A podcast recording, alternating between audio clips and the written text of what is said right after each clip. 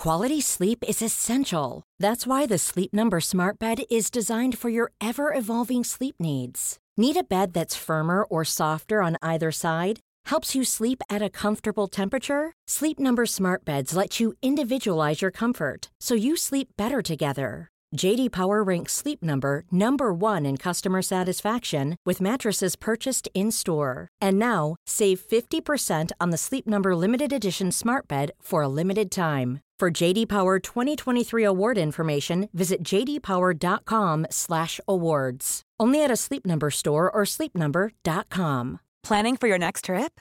Elevate your travel style with Quince. Quince has all the jet-setting essentials you'll want for your next getaway, like European linen, premium luggage options, buttery soft Italian leather bags, and so much more. And is all priced at 50 to 80% less than similar brands. Plus, Quince only works with factories that use safe and ethical manufacturing practices.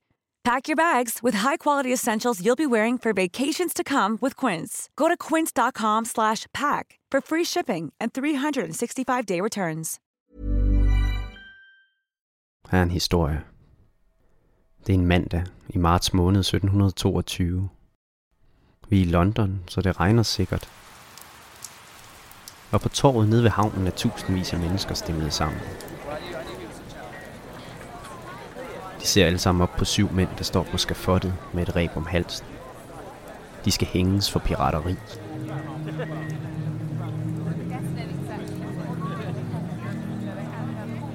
Men før bødlen hiver i håndtaget, der åbner lem under deres fødder, kommer præsten ind. Han spørger piraternes kaptajn, en Humphrey Morris, om han har nogle sidste ord. Om han vil angre alt det forfærdelige, som han har gjort. Humphrey rømmer sig i galgen, og alt småsnak blandt publikum dør ud. Ja, jeg angrer, siger han. Jeg angrer, at jeg ikke har gjort flere ugerninger. Jeg angrer, at vi ikke skar halsen over på dem, der fangede os. Og jeg er ekstremt ked af, at de ikke alle sammen skal hænges herop ved siden af os. Humphreys mænd siger hørt. Bødlen hiver i håndtaget, og de syv pirater bliver stille. Ned blandt publikum står en mand med en blok og en blyant, og han har travlt med at skrive sørørkaptajnens sidste ord ned. Hvem manden er, er der ikke rigtig nogen, der ved. Men hvem end han er, så udgiver han i 1724 en bog under kunstnernavnet kaptajn Charles Johnson. Bogen er fyldt med blodige og hårrejsende sørøverhistorier, fortalt af de mennesker, der har oplevet dem selv. Kaptajn Johnson havde brugt flere år på at ture rundt på knejperne i de engelske havnebyer og indsamle historier fra piraterne og fra de sømænd, der var blevet røvet af dem. Kaptajn Johnson var en dygtig dokumentarist. Hvis han havde levet i dag, så havde vi tilbudt ham et job her på Third Year. Men nu var han ikke længere af i blandt os, så vil vi forsøge at gøre ham kunsten efter.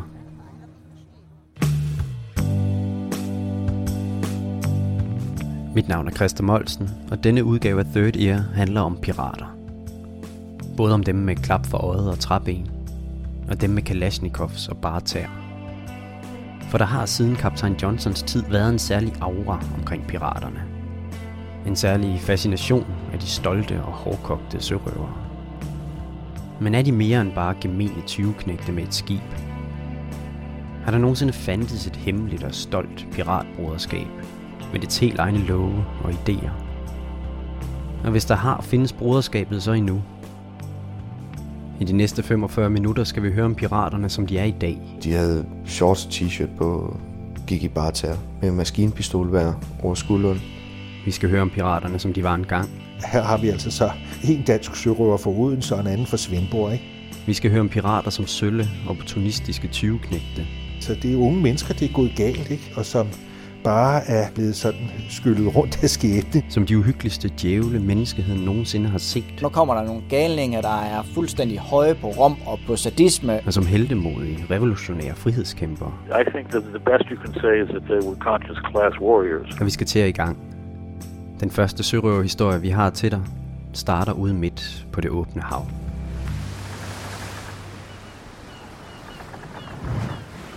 Havet, det er så stort, altså. Det, det er så kæmpestort. Og et skib, du ser 10 mil væk, jamen det er jo ikke større end hvis du ser på den kapsel der, altså. Og så kan jeg huske, at vi sejlede igennem Suezkanalen, der røg aircondition. Og der var varmt. Der var rigtig varmt øh, jamen, det var en 45-50 grader varmt. Så øh, det blev nogle lange nætter. I havet sejler et skib. Et stort, gammelt, rustent fragtskib. Der, der var i hvert fald meget at gå i gang med, kan man sige. Ikke? Øh, der var rust over det hele, og, og det, var ikke, det, var ikke, det var ikke malet særlig godt i hvert fald. Skibet ligger dybt i vandet. Det er tungt lastet. Og jeg kan huske, vi sejlede med, med våben og bomber og jeg ved ikke hvad i lasten. Og ombord på skibet er fem søfolk. Der er kaptajnen. Han havde nogle mærkelige idéer, og de idéer, de skulle bare fuldføres. Altså, det var ikke noget med at komme og sige, at det er jo nemmere at gøre det sådan og sådan. Det skulle bare gøres, som han sagde det. Styrmanden. Hvis du spørger mig, så burde styrmanden ikke have fået lov til at tage ud og sejle, fordi jeg ved ikke, hvad der var, men, men han kunne hverken trække vejret den stakkels mand eller noget som helst. Jo. Kokken. Øh, og så var der kokken. Altså, han, er sgu en fin fyr, det er han, men, men det, det er sådan, man skal kende ham, før, før man, man kan se, hvem han er. Altså, man kan, ikke, man kan ikke læse den mand, det kan man ikke. Og to matroser. Niels Peter. Så var der selvfølgelig Niels Peter. Og så vidt jeg kunne forstå på ham, så var han kommet ud at sejle igen, fordi han havde nogle problemer derhjemme øh, med sin kone, eller med sin ekskone og sine børn. Øh, og det snakkede han meget om, rigtig meget om. Og så historiens hovedperson. Skibets yngste besætningsmedlem, Kim. Han er afsted på sin kun anden tur som skibsmatros.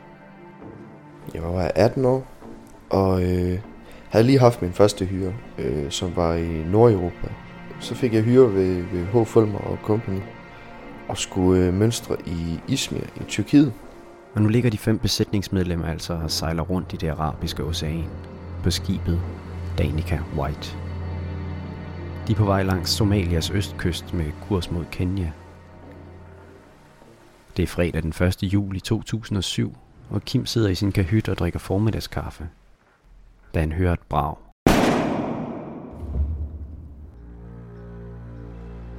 Jeg tror egentlig bare, det er en, der har tabt noget. Altså, kokken eller sådan noget, der har tabt øh, en spand eller sådan et eller andet, der er på vej ned ad trappen eller sådan noget.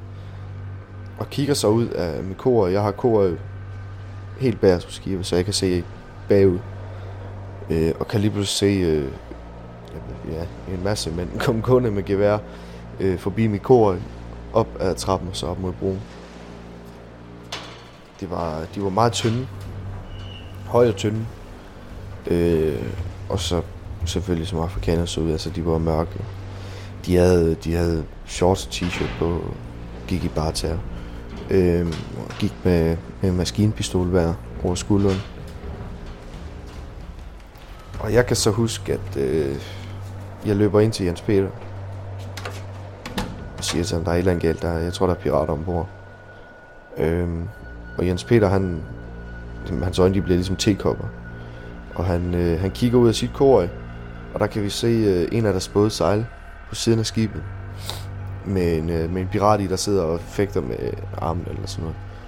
Øh, og så var det ligesom også gået op for ham, at der var et eller andet galt, ikke?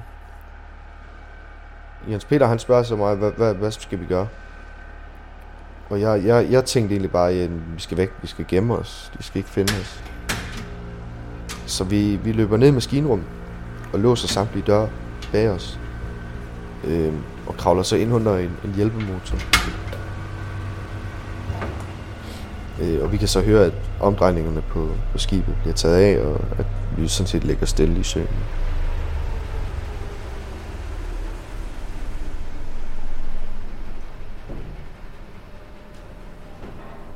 Jeg spurgte, hvad, hvad, hvad, hvad skal der ske nu? Så, og Jens Peter han sagde, jeg ved det ikke. Jeg ved det ikke, sagde han bare. Og, og så snakkede vi ikke mere sammen. Altså, vi sad bare og stirrede ude i det åbne rum. Altså. Så jeg sad og blev, blev rigtig bange med. Det gjorde jeg fandme. Det gjorde jeg. Øh, også fordi de, de havde jo skudt op i luften, og de gik rundt med maskingevær. Og, altså, vi har hørt om pirater før, der bare havde smidt besætningen over bord og havde taget skibet. Ikke? Og, og det var lidt det, jeg sad og tænkte på, fordi smider de også over bord her? Øh, først og fremmest så er der det, det er det indiske ocean, vi er langs Afrikas kyst. Altså, hvis, hvis der ikke kommer nogen inden for kort tid, så, så tager hejerne sgu nok. Øh, og vi havde, jeg kan huske dagen før, vi havde set sindssygt mange hejer i området. Øh, og, og jamen, jeg, man kan slet ikke forestille sig at blive et af sådan en. Jo. Og jeg siger så til Jens Peter sidst, at jeg tror, vi bliver nødt til at gå op, fordi hvis de ikke kan finde os, så sker der sgu nok et eller andet, øh, som ikke burde ske. Og øh, det giver Jens Peter mig så ret i, og vi får så taget mod til os og går op, jo ikke? Vi går sådan stille og roligt op, låser en dør op ad gangen og åbner den stille og roligt og kigger, om der er nogen.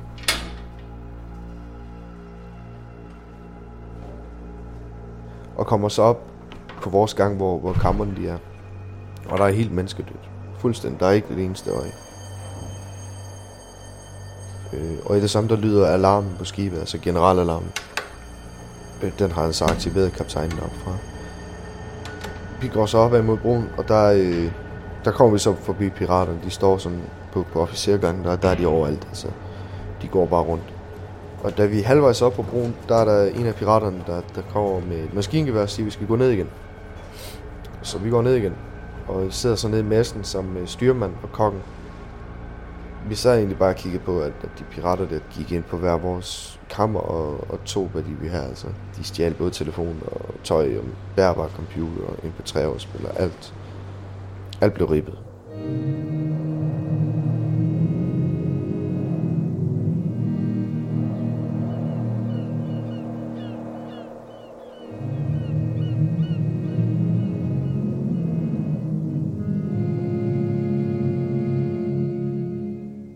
Vi forlader Kims historie for et øjeblik for at se lidt nærmere på dem, han lige har mødt.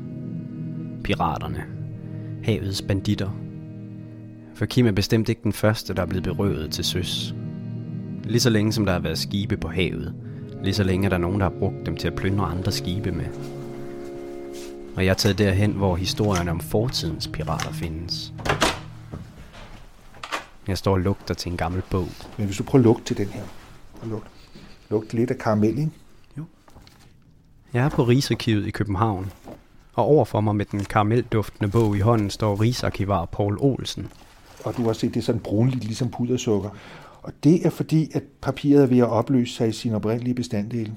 Kulstof og sukker. Paul Olsen har lovet at hjælpe mig med at lede efter sørøverhistorier i rigets gamle arkiver. Og noget kunne tyde på, at jeg kommer i sidste øjeblik. Men når den her proces, som ikke kan stoppes, hvis den får lov til at forløbe, så bliver papiret skørt, som du kan se, det er sket her, altså lige som karamel også kan være skørt. Og så kan man så sige, at på et eller andet tidspunkt, når det er blevet tilstrækkeligt slemt, så den, der vender bladene i protokol, kan let komme hen og blive den sidste, der ser i sammenhæng. Ikke? Og det er simpelthen fordi, at det er uh, trobeskadet papir. Bogen har fået sin trobeskade på en af Danmarks gamle karibiske kolonier, St. Thomas. Du se her, der har vi øh, bogholderne for St. Thomas og St. Jans journal her fra 1723-24. Her på Rigsarkivet er der hyldevis af dokumenter, der er blevet sendt hjem fra landets kolonier i løbet af 1700- og 1800-tallet. Vi har her... Dengang vrimlede det med pirater overalt i Karibien. Der findes en der historie om danske pirater fra den gang. Ja, det vi så sidder med her, mm-hmm. det er, kan vi så se her, denne bog, indeholdende 92 folier, autoriseres herved til en kommissionsprotokol i sagen til undersøgelse mod nogle på St. Thomas anholdte personer, som er mistænkte for sørøveri, nemlig Henrik Søndag, Nikolas Petersen, John Jackson, Hans Rasmussen med flere. Det er næsten altid dokumenter fra retssager, at man møder de gamle sørøvere. Der var ikke ret mange af dem, der kunne skrives selv, så det var først, når de blev fanget, at der blev skrevet noget ned om dem. Og vi har fundet en af dem. Og hvad står der så her? Fremstod løs og ledig, arrestanten Henrik Søndag. Højden 5 fod 6 tommer. Lysebrun hår, blå øjne, rundt ansigt, mager og lægemsbygning, et ar på det venstre knæ, yderside, som han sagde at være af et sabelhug. Har et stort ar på øh, vristen af den højre fod, som han sagde at være af et øksehug. Komparenten har aldrig været gift og heller ikke været tiltalt, dømt eller straffet for nogen forbrydelse, men han har været straffet, da han stod ved kompaniet for fuldskab og andre uordner. Aftrådt. Så det var Henrik Søndag. Det endte næsten altid på samme måde med de pirater, der så indersiden af retssalen på St. Thomas. Og det, man de så kom frem til dem her, det var jo, at øh, Henrik Søndag, han blev kendt skyldig i den grad, så han det besluttede, at han skulle hænges. Og han blev faktisk hængt en måned efter kommissionen var slut. Det, det var en ret hurtig procedure, man fulgte der, så den øh, 11. April 1828, der øh, blev Henrik Søndag hængt i St. Tome i Galje. Det regnede den dag, fremgår det, fordi at tømmermesteren, som byggede Galjen, kom senere op og skændes med guvernøren om øh, regningen. Guvernøren mente, at 100 dollars var for meget, men tømmermesteren meddelte, at da han nu skulle opføre en galge på rekordtid, og desuden skulle overvære henrettelsen for at se, om den holdt, så, og det havde regnet den dag, Henrik Søndag blev hængt, så var han blevet forkølet og fået feber, og det, han havde mistet på den her sygdomsperiode, det havde faktisk været mere, han havde tjent på at bygge galgen, så han mente, at den lidt højere regning var på sin plads. Det kunne ikke gå hurtigt nok med at få Henrik Søndag klynget op for pirateri den mandag morgen i april 1828. Og for at gøre det nemmere at få piraterne hængt i en fart, så havde den danske konge lavet en særlov om pirateri. Frederik den 6. har selv underskrevet her. En lov, der gjorde piraterne til hele menneskehedens fjende. Og der står blandt andet, altså det er en almindelig erkendt sandhed, at sørøveri med hensyn til sine fordærvelige følger for alle nationer er en misgerning, som fortjener dødsstraf. Og at enhver stat for at opretholde fred og sikkerhed er berettiget til at optage og straffe sørøvere som fjender af hele det menneskelige samfund. Hostes generis humanis. Og det er jo sådan det, vi diskuterer i dag med de somaliske sørøvere stadigvæk. Kan man straffe andre nationers borgere for et eller andet? Altså, hvad skal vi gøre ved dem, når vi har fanget dem? Dengang var der også et problem, men øh, nu her beslutter den danske konge så, at det er det ikke for hans vedkommende. Man kan fange sørøvere i de karibiske farvande og behandle dem på den måde, som nærmere beskrives her. Og det man så øh, går hen og, og argumenterer for over endda nogle sider her, det er, at øh, den eneste gode sørøver er en død sørøver, og det drejer sig om at forhænge dem hurtigst muligt. Og sådan det er simpelthen for at beskytte handelen. Når øh, danskerne overhovedet havde kolonier i Vestindien, så var det jo ikke fordi, at de godt kunne lide at sidde og kigge på øh, tropehimlen eller sidde under palmetræerne og være turister. De var der for at tjene penge. Det er det her øh, system, man forsøger at beskytte, altså muligheden for økonomisk vækst, uden at sørøvere eller andre griber forstyrrende ind i det.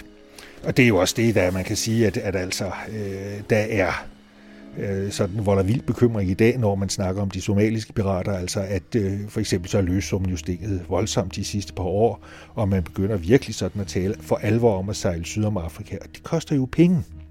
Det koster os penge, det her. Og det er faktisk en god begrundelse for at gøre noget ved det. Det synes man også dengang.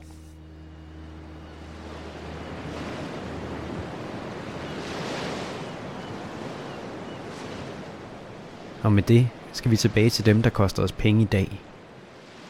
Skibet Danica White ligger i det arabiske ocean på vej mod Somalia.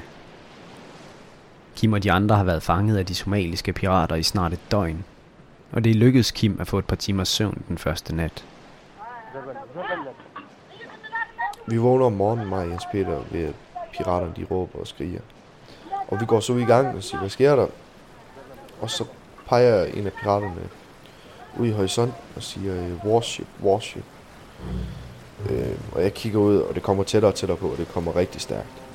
Og ligger så heller ikke andet 50 meter fra os på siden af os. Øh, og man kunne se soldater, der løb rundt overalt over på skibet. Og man kunne se, at de stod, øh, ja, hver gevær, der egentlig hang på skibet, der stod de klar, og de sigtede over på os. Og der kommer en af piraterne ned med et gevær og siger så til os alle sammen, at vi skal med op på broen. Øh, så vi følger med op og bliver så placeret i hver sin broving. Og der bliver vi sat foran øh, piraterne. Så hvis de skyder derovre, så rammer de os først. Og så har piraterne tid til at, at returnere skud mod dem.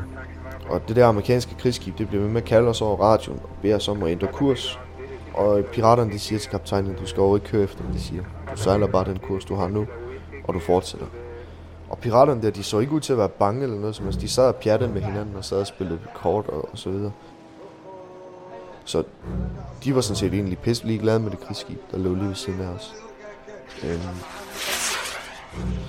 Krigsskibet der begynder så at affyre øh, advarselsskud øh, bagom skibet og for, foran skibet øh, for at få os til at forstå, at vi skal ændre kurs. Og da vi stadigvæk ikke gør noget øh, begyndeligt, så piraterne de her tre små øh, øh, joller, glasfiberjoller bagpå. Altså bundet fast bag på skibet jo. Øhm, og der skyder de så en af dem. Så den ryger jeg helvede til. Springer i luften.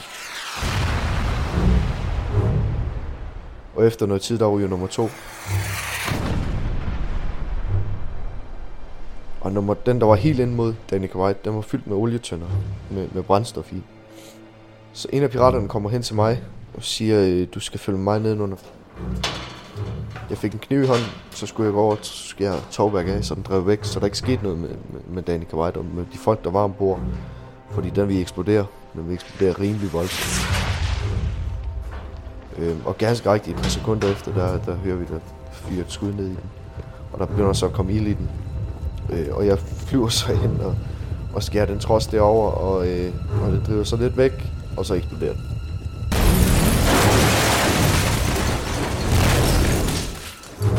Kæmpe brag, og nogle af olietyndelene, de røg over på, på den i Kuwait, selvom den var så langt væk.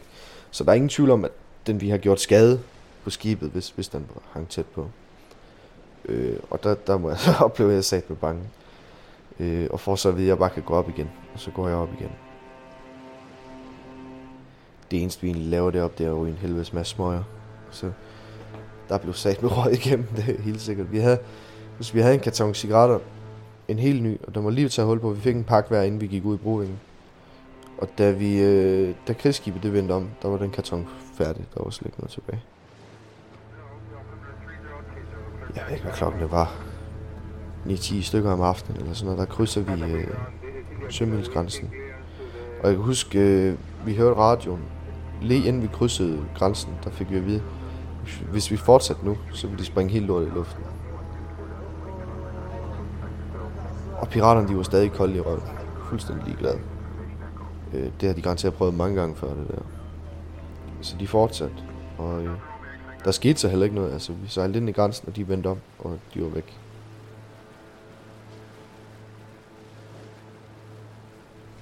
Og, og jeg kan så huske, at vi kommer ind, ind imod land og kan begynde at skimpe lys derinde.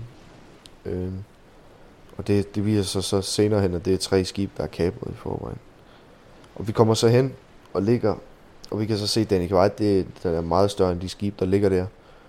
Øhm, og får så at vide, at vi skal smide anker. Øh, og der, der er ligesom om, der går det op for mig, at vi kommer sgu nok ikke bare sådan lige væk herfra.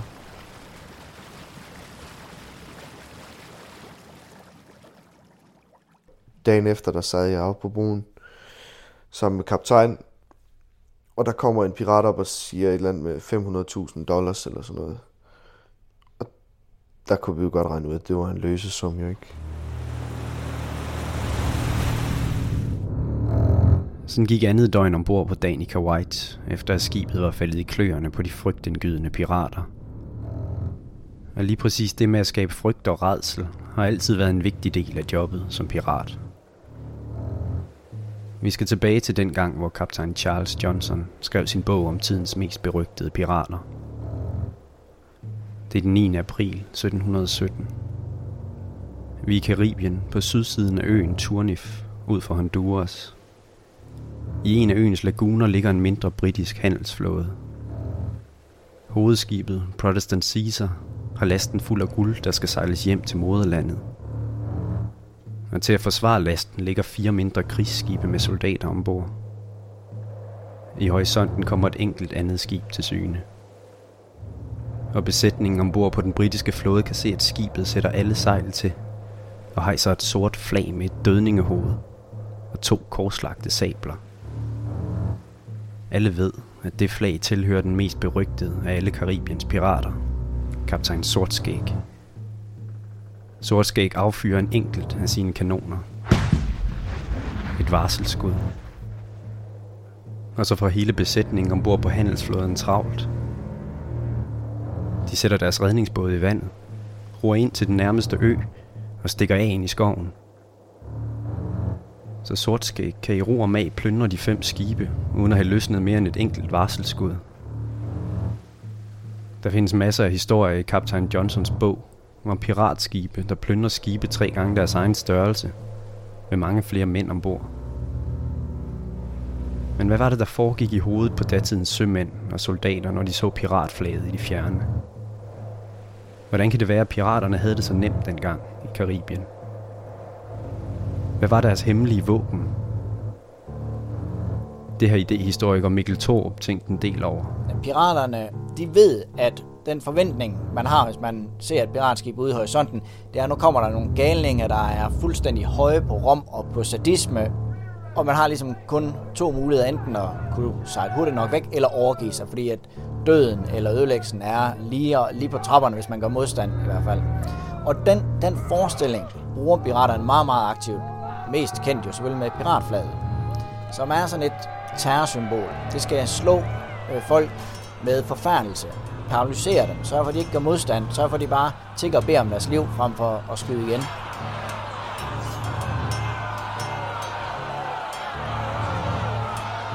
De råbte meget højt, og de slog med våben, og de gjorde alt muligt for at se, se fuldstændig vilde og sindssyge ud. Og sådan en som kaptajn Sortskæg, som er en af de mest berømte af piraterne, og som var en blodstørstig satan, hvis der nogensinde har været øh, nogen sådan, øh, sat sådan en form for lys under sit kæmpe store skæg, så der stod sådan øh, røg op fra hans hoved, så han lignede sådan en fuldstændig diabolisk øh, skikkelse. Igen, der kan man sige, der legede han både med piratbilledet, men også med djævlebilledet. Og det er jo lige præcis det med at jage en skræk i livet på folk, det gør, at man, om man så sige, får sin vilje igennem meget hurtigere. I starten af 1700-tallet var magthaverne hjemme i Europa begyndt at blive rigtig trætte af pirateriet. Så der blev lavet nye love og regler om piraterne, og der blev opfundet en ny betegnelse for dem. Hostis homini. Menneskehedens fjende. Der reagerede piraterne meget aktivt på det billede. Altså de tog som siger, beskrivelsen på sig. Hvis de, vi er menneskehedens venner, okay, så er vi menneskehedens venner. Så øh, dræber vi alle dem, som tidligere har angrebet et piratskib for eksempel. Eller hvis det er, at vi får at vide, at vi ikke tilhører noget samfund, okay, så siger vi, at vi kommer fra havet. Altså man tog den der beskrivelse på sig og vendte den om til en form for sådan positiv selvbeskrivelse. Så demoniseringen blev, man som sige, det blev at sige, ja, godt, så er vi dæmoner. Man kan faktisk sige, at der ikke rigtig fandtes pirater, før de europæiske stormagter begyndte at hænge folk for at være det. Selve betegnelsen som pirat, eller, eller selvforståelsen som pirat, opstår først i det, staten for alvor sætter ind.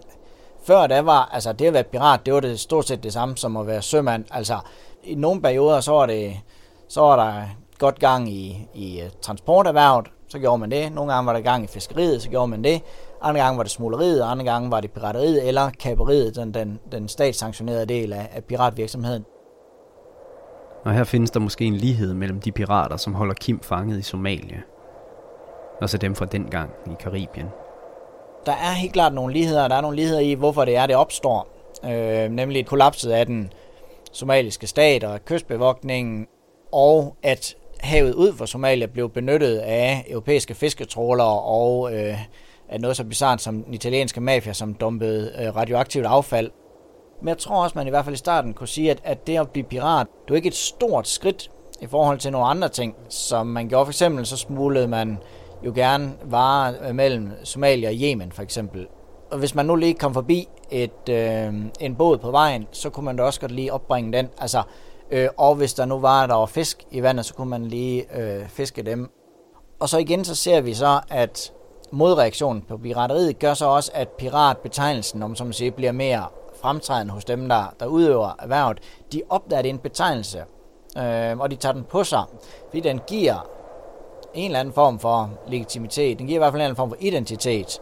Så man har kunnet se, at piraterne de har lavet de her fortællinger om, hvorfor de gør det, og beskriver sig selv som øh, pirater, selvom man kan sige, at deres virksomhed måske mere bare ligner sådan øh, almindeligt øh, landvejsrøveri, bare øh, udført fra havet. Og så tilbage til Kim og piraterne ombord på Danica White. Skibet ligger for anker i en lille bugt nord for den somaliske fiskelandsby Hoboyo. Der er gået en uge siden skibet blev kapret. Forhandlingerne imellem rederiet hjemme i Danmark og piraterne er indledt. Men rædderiet vil ikke betale den løsesum, som piraterne forlanger. Så forhandlingerne trækker ud, og dagene går ombord på Danica White, hvor intet er, som det plejer at være. Det var et helt svinesti ombord. Det var det. De gik jo tykke det kat hele tiden, og dem smed de bare fra sig, når de, når de var færdige med det, spyttede det ud, og de stod på dækket og pissede i hjørnet og, og så videre, ikke? Køleskabet, når de har slagtet en ged, så smed de bare kødet ind i køleskabet. Altså, det var ikke noget med, at det var pakket ind, noget. det blev bare smidt ind i køleskabet.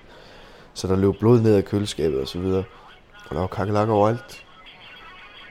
Og de fik jo rundt overalt, mand. Og larmede, det gjorde de, altså. De hørte meget somalisk musik. Og det var på sådan en gammel ghetto-blaster, der var, hvor højtaleren var sprunget og så videre. Og den skulle bare fyres op, og det var på gamle kassettebånd, der var godt udslidt. Så det lød jo som at trække en kat i halen, altså. Og det kørte bare døgns 24 timer. Og, og, og der var skruet helt op, hele tiden. De par timer søvn, man fik, ikke, jamen, så vågner man op og, og, og tror egentlig, det er et mareridt, man har været igennem. Og kigger så rundt, og der er måske ikke nogen lige rundt omkring dig, og du tænker, fyv, det var sgu da heldigt nok, at det, det bare var et mareridt. Og så kan du måske høre kokken stå og diskutere med en somalier ude i, i, i kabysen. Og så tænker du, ej, nå, det var ikke et mareridt alligevel. Det, det var bare som om, de, de var overalt. Altså. Der var ikke et sted, du kunne gå hen, uden der var nogen. Altså. Gik du ind på dit kammer, så lå der måske en i din seng. Ikke? Øh. Gik du i køkkenet, så stod der en, der var i gang med at, at lave mad derude, og, og stod og diskuterede med vores kok og sådan Og hvis vi går et eller andet sted hen, jamen, så går der en bag os med en, og ligesom følger os rundt. Så, så der var hele tiden en med maskingevær lige bag dig. Så var der nogle af dem, jamen de var, de gad ikke engang kigge på os, altså. de gik bare forbi. Og andre, de sad jo bare og grinede der os og hundede os. De første to uger var de værste for Kim. Men så begynder stemningen ombord på skibet ligesom at ændre sig. Og det hele starter med en undskyldning. Det var klokken 6 om morgenen eller sådan noget, blev vi banket op af Jens Peter. Der var vild forvirring inde i messen. Der er de åbenbart smadret videomaskinen. Og den vil de så have også til at lave jo. Og vi tager så den video der og åbner den og kigger på den, og det viser sig så, at de har smadret hele printplanen, der ligger i. Altså, de har tabt den. Og vi siger så til dem, at det, det der, det kan vi umuligt lave. Og de bliver mere og mere sure, mere og mere ophidset. Og siger, at vi skal lave den. Øhm, og vi bliver med at sige, det kan vi ikke. Og til sidst så bliver jeg så sur på dem, at jeg tager den video der, og jeg går ud, og så kylder jeg den i vand. Og så siger jeg, nu kan den i hvert fald ikke laves. Og så blev de sgu godt nok tosset. Og vi begynder så at gå ind mod kammeret igen, og så kommer de lige pludselig med et gevær, og sådan stikker helt op i os. Og sådan, som om, at nu vil de skyde os. Der blev vi kraftige. Øh, der, der, der blev vi sgu bange. Men vi får så lukket døren, og der falder så ro på det. Og så om aftenen, der sidder vi og spiller Matador, og der kommer de gående, og man kan også se på dem, at de ligner sådan nogle små børn, der har lavet noget lort, altså. Ligesom om, at de gik og fortrød det, de har gjort, ikke? Og så, øh, så, så kigger jeg på ham, han der, den ene pirat der, og så giver han mig hånden, og så giver jeg ham hånden, og så, så er alt godt lige pludselig igen, altså. men, men, men ja, altså, at de kom og undskylder, det, det var jeg fandme overrasket over, det var jeg. Øh, det havde jeg ikke regnet med. Det havde jeg godt nok ikke. Inden den første måned er gået af en mærkværdig form for ro faldet over Danica White. Det hele er ligesom begyndt at blive hverdag. Det blev mere og mere en, en venlig stemning ombord. Man vender sig til, de er der, og, og så de, de, de vil gerne snakke med os. De var også nysgerrige, jo ikke? Altså, for eksempel deres kok, han hed Mohammed. Ham blev vi, blev vi rimelig gode venner med. Der var ligesom fra starten af et eller andet, der viste sig, eller et eller andet, der, der fortalte os, at han var anderledes end de andre. Samtlige pirater, de var høje og tynde, men han var lille og buttet. Han var, øh, han smilte meget. Øh, det var, det var, han var ligesom sådan en lille dreng. Vi skulle sidde og lære alting. Altså, øh, ovnen og komfur og sådan noget der, jamen det, det havde han slet ikke styr på. Det vidste han slet ikke. Øh. Og, og det der med at være skop, jamen det var, det var jo ikke normalt for ham. Så det skulle vi ligesom også lære ham. Og det endte med, det endte med at han, han fik guidet alle piraterne op på ræd række, og så stod de bare og vaskede op hele lortet. Så, så det, det, det, var sådan lidt, der var mange sjove tider dernede, det var der. Og det, og det er primært dem, man husker nu, synes jeg, egentlig. Fordi det kan godt være, at det var noget lort at sidde dernede. Det har virkelig været hårdt. Men der er også gode tidspunkter i enhver situation. Det er der. Og der er han sgu nok delt i dem alle sammen. Øh, så skide flink fyr var han fandme. Det var han. Vi snakkede med Mohammed, med Mohammed der, og, og, og så var der lige pludselig flere og flere pirater, der deltog i det, i det hele, altså samtalen. Og vi spillede spil med dem og snakkede meget med dem. Øh, fisket og slagtede geder. Og vi spillede øh, Matador. Det blev godt nok et hit ombord. Jeg ved ikke, om det var fordi, det handlede om penge eller hvad. De, de var i hvert fald meget glade, når de, når de havde mange penge i det spil der. Så det havde nok noget med det at gøre. Det endte med, at næsten samtlige pirater, de sad nede i mesten og spillede Matador. Altså. Til sidst der blev det så meget, at vi blev trætte af at sidde og spille det spil. Altså. Fordi de blev ved hver, hver aften, de spillede det. Og det var ligesom en måned, at det ligesom kørte på, og så til sidst så gad man altså ikke mere. Jo mere tid Kim og den anden matros Jens Peter bruger med piraterne, jo mere begynder den øvrige besætning at vende dem ryggen. Og efter den første måned ud for Somalias kyst, er de to matroser ikke længere på talefod med kokken, styrmanden og kaptajnen. Vi spiste ikke sammen længere, og, og havde faktisk ikke nogen Når vi er i kontakt, jamen, så skændtes vi. Øhm, kaptajnen, han, var, han ville gerne have, at vi skulle ud og, og banke rust, og altså vedligeholde, og, og simpelthen arbejde normalt, ikke? Og det nægtede mig Jens Peter, det ville vi ikke i den situation der. Og øhm, han endte med at blive så sur, at han sagde, jamen så får I ikke nogen smøger med. Så slut, så er der lukket for smøgerne. Og vi sagde til ham, du kan bare beholde dine lortesmøger. Og 10 minutter efter, eller sådan noget, der kom piraterne ned med en hel, ja, en hel bunke smøger. Og kastede ind på vores kammer og sagde, det er jeres. Så, så der var ingen tvivl om, hvem, hvem at piraterne øh, ligesom gad at bruge tid på, hvem de ikke gad at bruge tid på. Der var endda en af piraterne, som han var fra Yemen. Han havde været gissel før, og havde så valgt at blive ved dem. Så, så han var blevet pirat, kan man sige på en anden måde. Ikke? Øh, og det, det kørte de også meget på, nogle af piraterne, at mig og Jens Peter, vi skulle blive dernede og være pirater.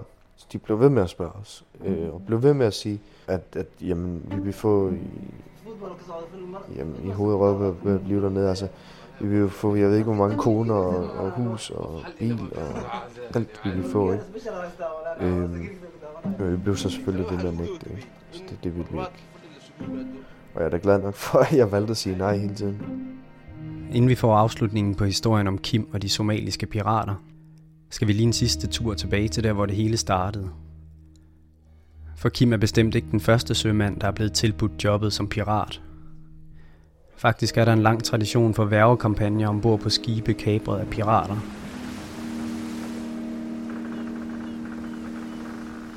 Det er januar 1722, og en af tidens helt store piratpersonligheder, kaptajn Bartholomeus Roberts, har lige overvundet et engelsk krigsskib under kaptajn Foles kommando. Roberts gør, som han plejer. Han kalder besætningen på skibet sammen op på det store dæk, og så binder han deres kaptajn til stormasten og holder en piratretsag over ham.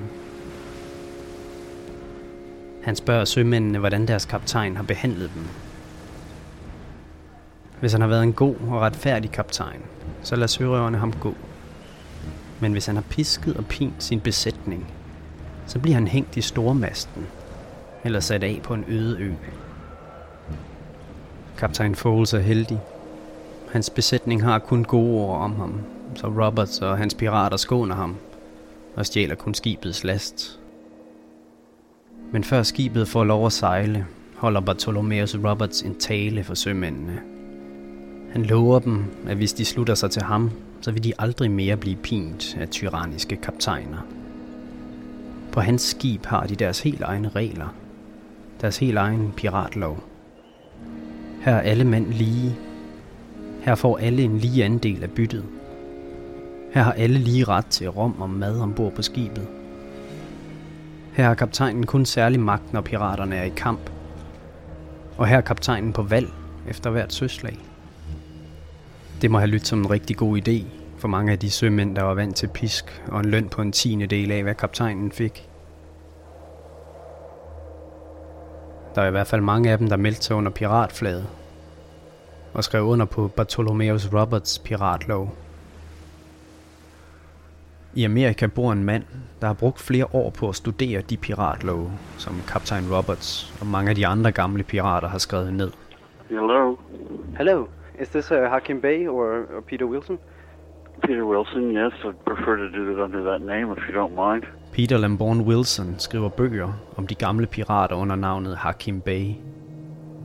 Han ligner selv en gammel pirat med stort gråt skæg, isblå øjne, og så er han anarkist.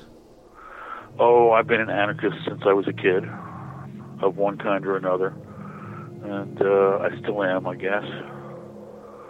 Yeah, I still am. Just checked. How do you do that today? Is that is that hard to live as an anarchist today? Oh, who, one doesn't live as an anarchist. One lives in hope. You know, one lives in revolutionary hope. Wilson er den ukronede konge inden for en helt særlig form for pirat-historieskrivning. Right. Well, there is a little school. We call it. We like to think of, of ourselves as the radical piratologists, but uh, we're you know we're on the left wing of this of this study. De radikale piratologer ser de gamle pirater som revolutionære frihedskæmpere. I think that the best you can say is that they were conscious class warriors. De ser piraterne som datidens anarkistiske åndsfælder. How to put it? These were the these were the guys. They really were. Each ship was like a separate republic. It had its little constitution, and it was basically you know law zone unto itself. They were you know totally free of any uh, any control, no police control, and they even wrote their rules down. And these these were called the articles. That you would when you joined a pirate crew, you had to sign the articles. And if they were starting a new crew, they would they would write up. They would find one of the members of the crew who was literate, and they would uh, um, democratically arrive at a list of rules. And uh, the captain, pir- pirate captains, were not the the absolute leaders of the pirate ships. Um, there was a kind of rough democracy there, and uh, pirates as captains who were unsuccessful or unpopular, they didn't last long. They were in charge of the ship as long as everything was uh, to, to everyone's satisfaction. If you didn't like it, you could either leave the crew or convince people to elect you captain. And this was done. And I would also say that generally speaking, the captains only got, you know, one and a half, maybe at the most two shares of the booty. Uh, the regular members would get one share. So you can see it was fairly egalitarian. No one was making ten times as much as anyone else. So, you know, the pirates were little social utopias. They ran their ships as little social utopias. Would you have been a pirate back then? uh, I don't know. Of course, when I was a kid, I thought so. I probably would have could have been an okay pirate cook, as I'm a decent cook, and I've studied pirate cooking. I have actually. What did they eat? Uh, well, they had a fa- they had a famous pirate dish which comes down to us un- under the name of, one of the names is salmagundi, which is just to throw a whole lot of different whatever meats and fishes they had into the pot, and then fill it up with bottles of brandy, and rum, and wine, and you know season it with a little gunpowder. Uh, Put gunpowder. A little gunpowder, yes, and, and pepper. Udover menuen ser Wilson ikke den store forskel på piraterne i Karibien, altså dem med speedbåde og maskingeværer i Somalia. I think that, uh, Grant, given their brilliant adaptation to modern technology, I think they're doing the same old thing. And they're the same kind of people. However, they're not, there is a difference. They go back to their families on land and they're connected to a specific land. They're not going to wander off and settle in Madagascar or, you know, the North Pole. They're Somalians and they're going to stay in Somalia. So you have to say they're kind of, what could we say? They're like ethnic pirates who are stuck in an area which is so impossible and remote by the standards of the time that they can't be controlled. There are always blank areas of control, even, I have to say, even in the world of, you know, uh, of the geopositional satellite, of the one big eye in the sky, which we're almost there. But we're not quite there. Because if we were there, there wouldn't be pirates in Somalia, would there now? There are still dark corners. And I think we should be thankful for that. We might want a dark corner ourselves sometime. Jeg tror nu ikke, Kim er specielt taknemmelig for det mørke hjørne, han er endt i. Han og resten af besætningen på Danica White har været gisler hos piraterne i 83 dage. Og Kim er begyndt at tvivle på, om han nogensinde kommer hjem. Om han nogensinde skal se sin familie igen. Men så bliver det onsdag den 22. august 2007. En dag, som Kim aldrig nogensinde glemmer. Man kunne mærke, at der var fuldstændig ændring i hele stemningen ombord på skibet. Alt var anderledes. Øhm, og, og vi bliver bullet op klokken lort om morgenen, for at vide, at vi skal op og, og skære det der gevær fri, de har stående op, op på, på toppen af, af skibet. Øh, det skal vi skære fri, for de skal have det med ind på land. Øhm, og vi kan se, at de er begyndt at pakke sammen. De, de har taget fjernsyn og computer og hvad de ellers skulle finde. Det har de taget, og det står nede i gangen. De har pakket sammen. Mange af dem går rundt og kigger efter de sidste ting, de gerne vil have med. Og hen på dagen, der er de så småt ved at være færdige med at, at læse de ting af Danica White. Og til sidst, der, øh, der, der jeg tror kun, der er fire, tre eller fire pirater tilbage på, på Danica White. Resten, de er smuttet. Jeg husker, Mohammed han var i hvert fald en af de sidste. Øhm, vi sad og snakkede, og han spurgte, øh, om han kunne tage med os til Danmark. Han var, han var egentlig i og for sig klar til at gemme sig et eller andet sted på skibet, og så sejle med.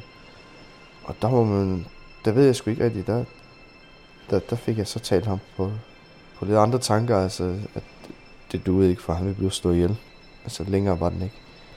Øhm, så, så han, ja, han, han over, jeg fik overbevist ham om, at det var nok ikke særlig smart at tage med der. Så kom piraterne ned op fra broen af, og snakker til Mohammed, og Mohammed han siger, at øh, de skal tage afsted. Og han ønsker også en god tur fremover.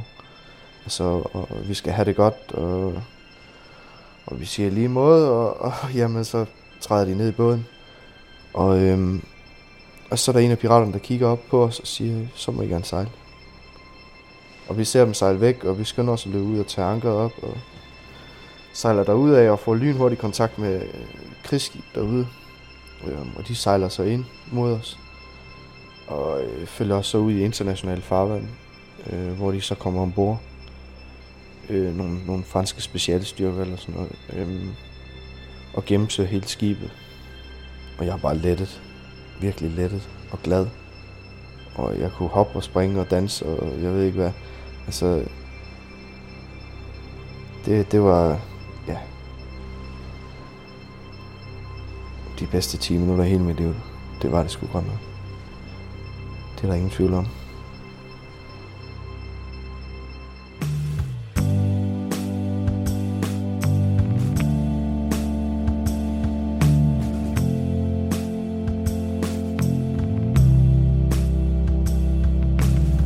Det var alt, hvad vi havde til dig på 30 Year for denne gang. Programmet var skrevet og produceret af mig, Christa Molsen. Musikken var produceret af Mikkel Andersen og Rasmus Bjerre. Og det er Marie Bøje Thomsen og Marie Brobakke, der har lavet det visuelle indhold til programmet. Kasper Rasmussen er webansvarlig, og Tim Hinman er redaktør på 30 Year. Og husk nu, hvis du kunne lide, hvad du hørte, så send det endelig videre.